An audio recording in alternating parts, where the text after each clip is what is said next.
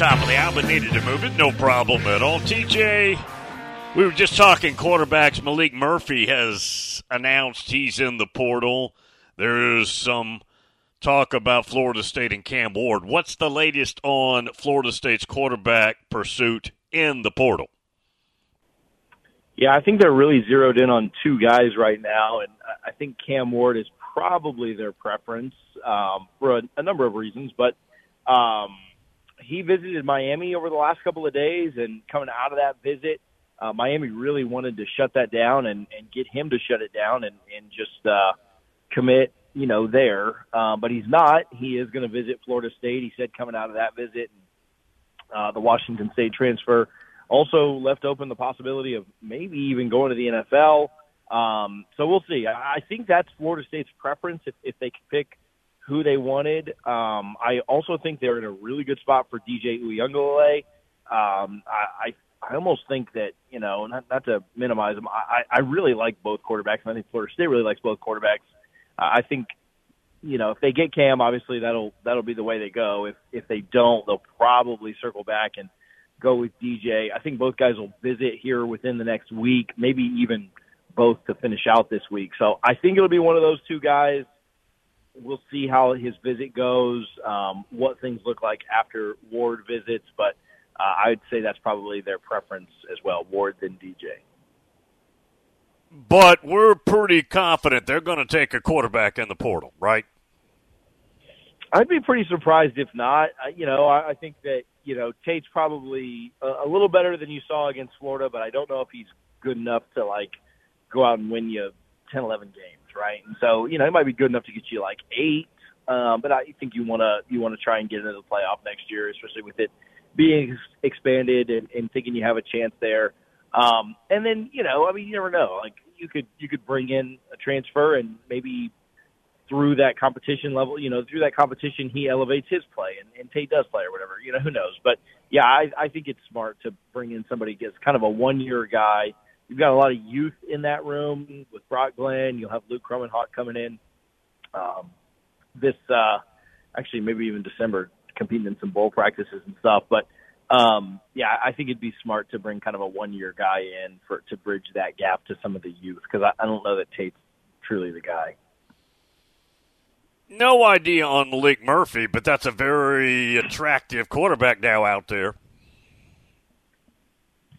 Yeah, I just don't know if there are any ties there. I mean, he is right. really good, and I think the biggest thing with Murphy is, I think you know Florida State really likes the idea of a one-year guy. Um, you know, throw all your chips into into one basket and not really upset the the youth that they're really excited about. I, I know that people saw the ACC championship and saw Brock Glenn and, and maybe are writing him off. But I think Florida State really likes him still. Um, I, I think that, you know, kid was a true freshman, played half a season because he had a broken hand at one point. And so I, think the Noles don't want somebody with multiple years of eligibility. Like they don't want to change, and, and they certainly don't want to upset or mess up the room with Kromenhoek coming in because I think they really do think that's their QB of the future. Jim in Jupiter wants to know will Florida State finish in the top five in recruiting?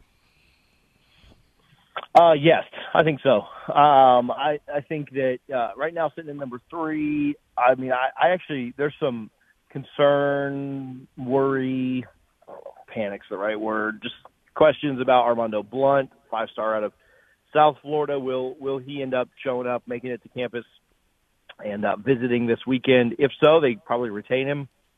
If he doesn't, probably going to Miami, and that's probably where he'll end up signing. They could lose him, and they'd still be like number five.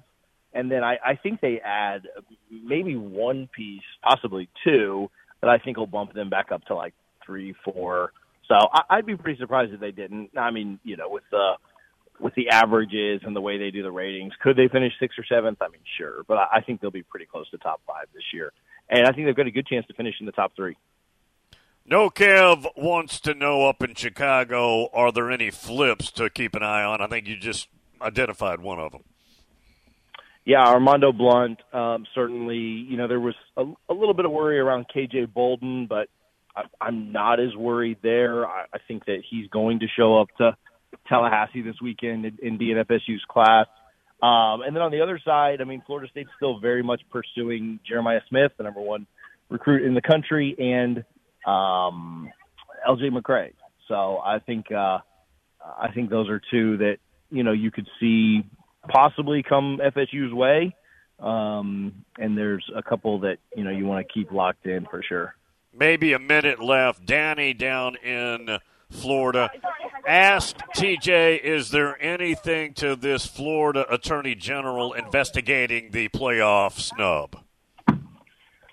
I think so. I think that you know there's there's certainly you know enough I mean, when you're getting subpoenaed by a state, you know, like a state entity like that, like there's always a little bit to it, right? So, sure. yeah, I think so. I mean, I think they just want to make sure that none of the communication was, you know, wrong, inappropriate. None of it was coercive by ESPN. I mean, you've had several ESPN employees come out and say they did this for ratings.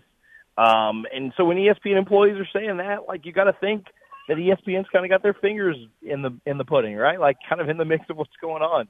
So I think the state just wants to make sure. I mean, Florida State and the university and the ACC lost millions of dollars over the decision, and so if they can see the ESPN kind of as the one that influenced this, then yeah, they're they're going to file a lawsuit. So what discovery opens up. TJ, tell everybody how they can get your content.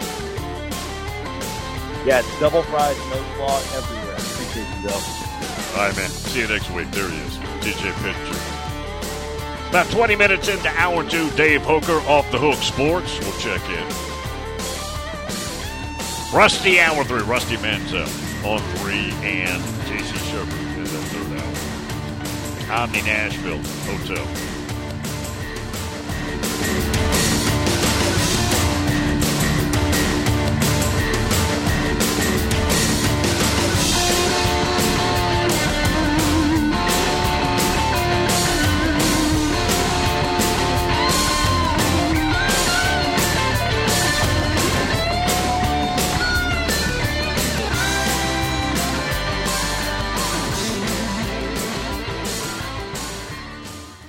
Good morning. I'm looking at a crash over here near the airport. It's on I 40 westbound at Donelson Pikes. Got traffic really slow go.